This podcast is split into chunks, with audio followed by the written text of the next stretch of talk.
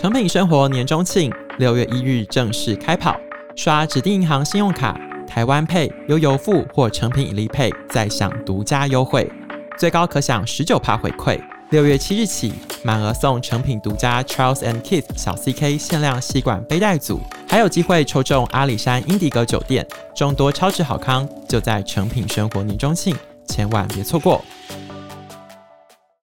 在看这本小说的时候，其实看完也不觉得自己在读一本小说，因为就太真实了，就是每个场景、每段文字在脑中都有画面。哎，那我想问一下涌泉哦，在书中有没有哪一段故事最符合你的心境？大概就是神明 A 的故事吧。哦，其实神明 A 的意思就是古猿的一个温柔的称呼啦。他们通常会用神明来称呼比较不理性的客人，比较不理性的客人。那那位神明 A 他做了什么事呢？请店员找恐龙图鉴，但是他是要用真实的相机去拍真实的恐龙的恐龙图鉴。你说 恐龙时代难道就有相机吗？对啊，就是我们都知道这种事不可能发生啊，但这种神明就是偶尔的会出现在我们的书店里面。所以当读到这一段的时候，其实内心笑了蛮久，就说啊，看这本书的人会不会觉得这种事很扯？但其实身为店员就觉得，嗯，这种事很正常，真的会遇到，就是不要觉得好像小说在写的，真的太瞎太扯了。欢迎收听《迷诚品 Podcast》，今天读什么单元？在职涯真心话系列节目中，我们将特别探讨不同职涯旅程的工作样态，与你分享工作与人生的不同可能，一起突破求职瓶颈，活出精彩人生。大家好，我是子瑜，今天想要两本书和大家分享重启动力这件重要的小事哦，那就是虽然店长少根筋和今年推出的续集新虽然店长少根筋。这两本书以书店为舞台，由书店店员古原金子和他心中的雷包店长山本猛所展开的故事。古原热爱他的工作，喜欢被书包围，并且享受那种将书送到客人手中的幸福感。但店长各种哭笑不得的行为哦，总是让古原濒临崩溃边缘呐，好几次都在心中嚷嚷着要离职啊。今天跟我一起聊这本书的是诚品书店桃园台贸店的店长有泉，有泉好。嗨，迷成品的听众，大家好，我是涌泉。首先，我们现在确认一下，涌泉比较像那个书店店员古元，还是说你比较像雷包店长啊？好像介于中间诶，工作的话比较像是古元店员的心态。但偶尔也是会有一些少跟筋的时候，但没有到店长那么夸张啦，好像无时无刻都没有在状态内。那你当初是什么原因进入诚品书店工作的呢？因为我大学的时候是念图书资讯，其实从小就蛮喜欢与书为伍的。进入诚品也是毕业后的第一份工作，那就是一直很享受在很多书的环境下工作，就觉得嗯很放松很自在。第一份工作至今。对，哦，那很厉害。那我想问一下，成为店长是近几年的事情吗？还是成为店长的话是三年前的？三年前的时候，那你还记得你收到那个通知说，啊，我要成为店长，当时的心情吗？当时就想说，嗯，这是真的吗？就是不断的怀疑了自己。一直等到确认的公司的公文发出来之后，才很敢笃定的说：“哦，真的成为店长。”你当初会去期待，或者是说以店长为目标去进行吗？有，其实进来公司之后，就一直以这个为目标，持续的努力精进自己。那时候会有，比方说像书中古原京子，他也会有一个崇拜的前辈啊，不是店长啊，是另外一个崇拜的前辈啊。你当初会有一个类似这样子的人吗？刚进来成品的时候，其实对每一位前辈都好尊敬哦。因为我刚进来的时候，第一间店是在成品的信义店。信义店因为规模比较大，所以同事分类的书区比较精致一点，所以大家对于自己负责的书区都非常专业，或者是很深入。在信义成品的时候，有一个传统吧，就是在每天的中午都会有一个例行的新书分享会。就会有每个书区的同事，就是会介绍今天新到的书，或者是最近很重要的作品。第一次听的时候就觉得哇，每个同事都好厉害，对每个作家或者是作品都了若指掌，好像就是他的朋友一样，很厉害的可以介绍出他的种种一切。那那个时候就觉得说，哇，希望有一天我也可以成为跟这些前辈们一样，在介绍书的时候，感觉就是哇，整个人都在发亮，眼睛在发亮，你会感觉到说他是真的很推荐这本书给大家这样子。对，而且当前辈们介绍完的时候，就会觉得说，哦，好想要买这本书。就是也期待自己可以跟我们的读者或者听众朋友分享自己很喜欢的书，那同时也可以打动到对方。听到这边的话，听众说不定下次走进成品的时候，可以去跟周遭的书店店员问一下，说不定书店店员会给你很不错的推荐，这样子哦。那我另外想问一件事情是，你成为店长的时间已经三年，三年，那在这三年期间，会感受到什么任务上面的不同吗？比方说，诶，成为店长之后需要多做的事情，其实跟三本店长一样，会有一个使命感。会希望自己也可以提拔出接班人，因为自己也知道迟早有一天终究会离开这个岗位，无论是退休或者是怎么样。但当自己离开的时候，又不想要自己好不容易已经努力经营了一段阵子的一个成果，没有人可以接手它。就是我的小孩好不容易养这么大，可是我却没有可以托付的人，就是那个心情会觉得很不甘心。所以当店长之后，其实无时无刻都在想的就是，哎，我要怎么样让我的同事有一天也可以。接替我的位置。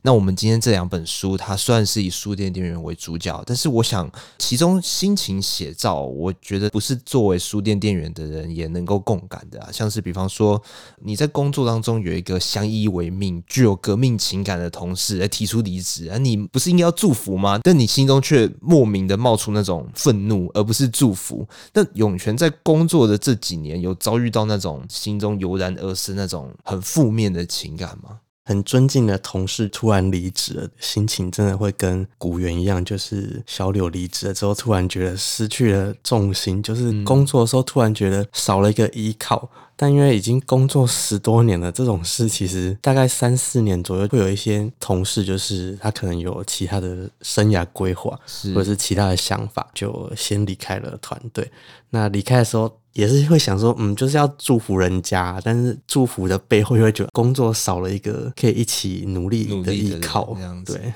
我觉得这就是这本书给我一个很大的温暖啊！我们人都是有负面想法，我们都知道要对于离职的同事给予祝福，但是我们心中仍然有一个，哎，那我怎么办？你怎么就这样走了？就是那种负面想法，我们都知道不好，然后我们也很少分享给别人听，因为不好，所以不会随便讲出来嘛。但是他把不好的情绪都写在书里面，看完的时候会让我原本那个负面想法罪恶感减少。让我觉得说，哎，这些不好的想法，它就是自然的发生，就是自然的长出来。那以书店店员的角度去看，你会觉得说，古元就是那个书店店员，他讲的东西真的是非常切合我心声，还是说，哎，你以店长的角度看，你会觉得说，哎，其实古元他只是看到事情的一部分而已，你会有不同的感受吗？在看这本小说的时候，其实看完也不觉得自己在读一本小说，因为就太真实了，就是每个场景、每段文字在脑中。都有画面，就是会对应出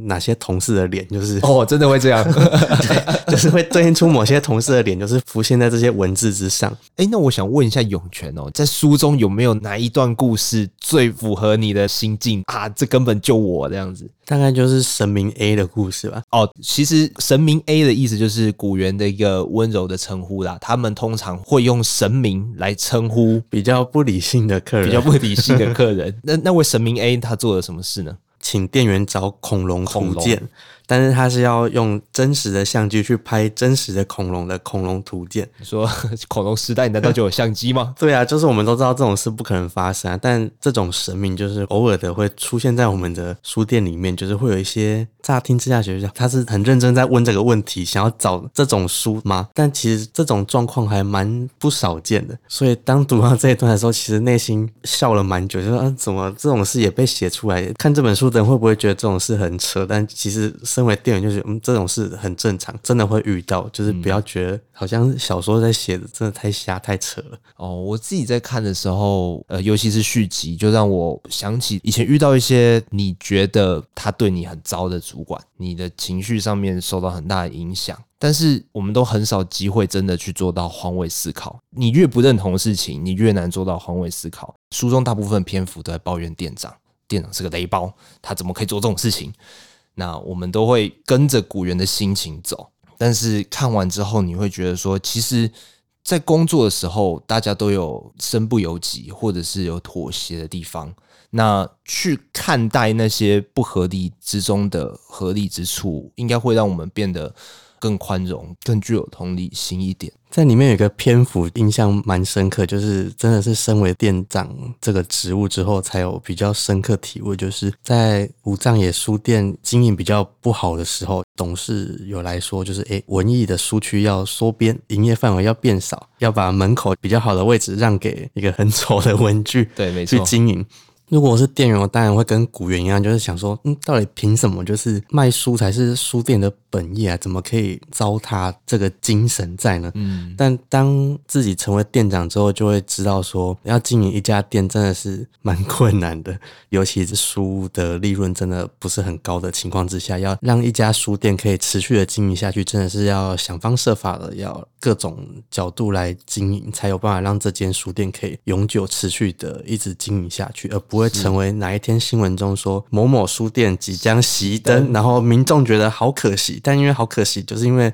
民众都没有来消费，所以他撑不下去，所以他要收店打烊。嗯、对，就是说不希望自己经营的店发生这种事，所以在这个篇幅的时候会觉得，这也许就是当了店长之后看到的角度跟同事会不一样的地方吧。嗯，没错，就是以书店店员的角度，当然是说我们要捍卫书店的本质。嗯但是以经营者的角度来讲，就是因为要卖那些高利润的东西，整家书店才维持得下去啊！你如果没有那些东西的话，你很有可能整间书店就收掉，然后就没办法卖那些书了。就是他们的思考就会不一样了。那工作其实都不会永远都是顺风顺水的，大部分的时间都是在。快乐和不快乐的中间在那边摆荡。那永泉可以跟我们分享一个你在工作当中就觉得诶，可以让你得到成就感的事情吗？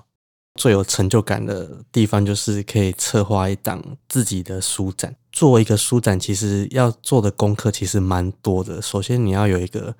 主题，一个发想。有了这个主题之后呢，你要去想说，诶，什么样的书单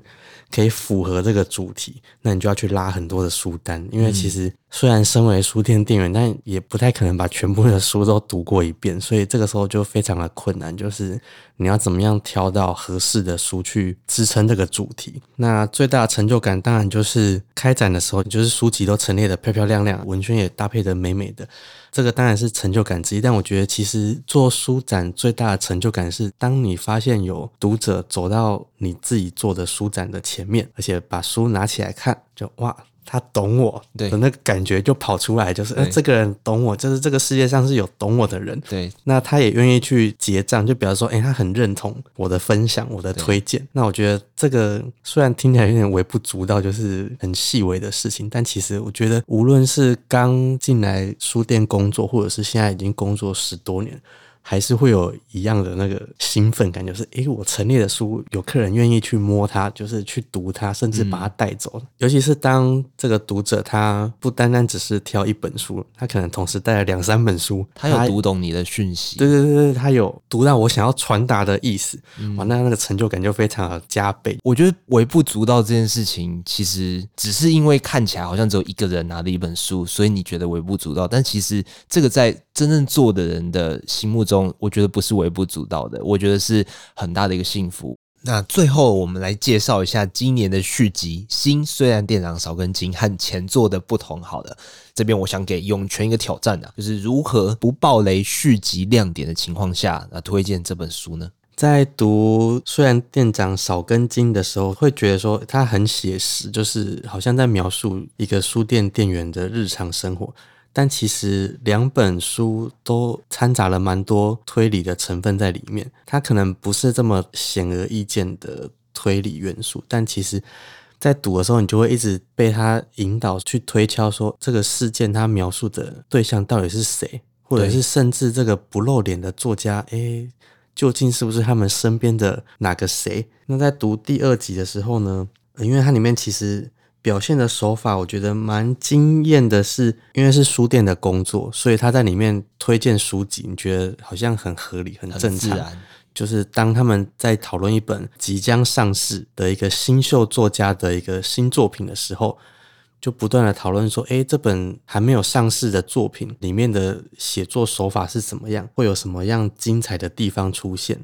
那读到后面的时候，就会觉得说，这个场景跟刚刚他们在他们谈论的事情好像有一点类似雷同，就是好像是不是他们讲的事情要发生了呢？对，但其实好像也不全然是他们讲那个样子，就是好像要发生，但好像也没有发生。哦，薛丁格的猫就对了，对对对对对，就是我懂你的意思，你会有一种，你到底是在看书，还是看书里面的书的感觉，对，然后会有很多不确定性，但是就是享受这种不确定性，然后你才会觉得说，哎，这个推敲，这个推理，它其实是蛮有趣的。我觉得读一本作品很厉害的地方是，你可以读到后面的时候，你又往前翻，确认说，哎，我刚刚读的真的是这个样子吗？就是当你读一个作品，你有做到再往前翻，或者是重读的时候，就表示说这个作品真的有它很厉害的地方，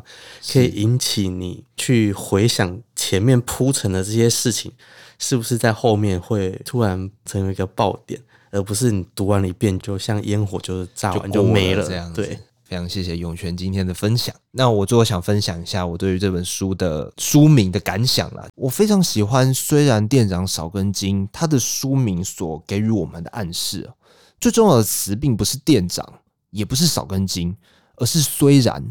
他与店长少根筋组合之后，让书名不只是单纯的抱怨，他留了一个上半句，下半句让我们去想象他的转折，也提供了在工作中低落的我们一点提醒哦。面对工作忙碌、情绪接近超载、对未来迷惘的情况下，是什么让你继续做下去呢？愿我们找回当初选择这份工作原因，重启工作的动力。今天节目就到这边，邀请大家到诚品书店全台门市，或是点阅节目简介的诚品线上书籍链接，查找尖端出版的《虽然店长少根筋》。和新，虽然店长少根筋，也可以到桃园台茂店那个寻找一下涌泉的身影，就进去的说：“哎、欸，咏泉，呃，推荐我一本新书吧。”他会很乐意的跟你推荐的，没有问题。好，那如果你喜欢这集的内容，请在收听平台给我们五颗星，或者是有任何想法、有任何问题，欢迎留言给我们哦。谢谢大家的收听，也谢谢今天的来宾涌泉店长，拜拜，拜拜。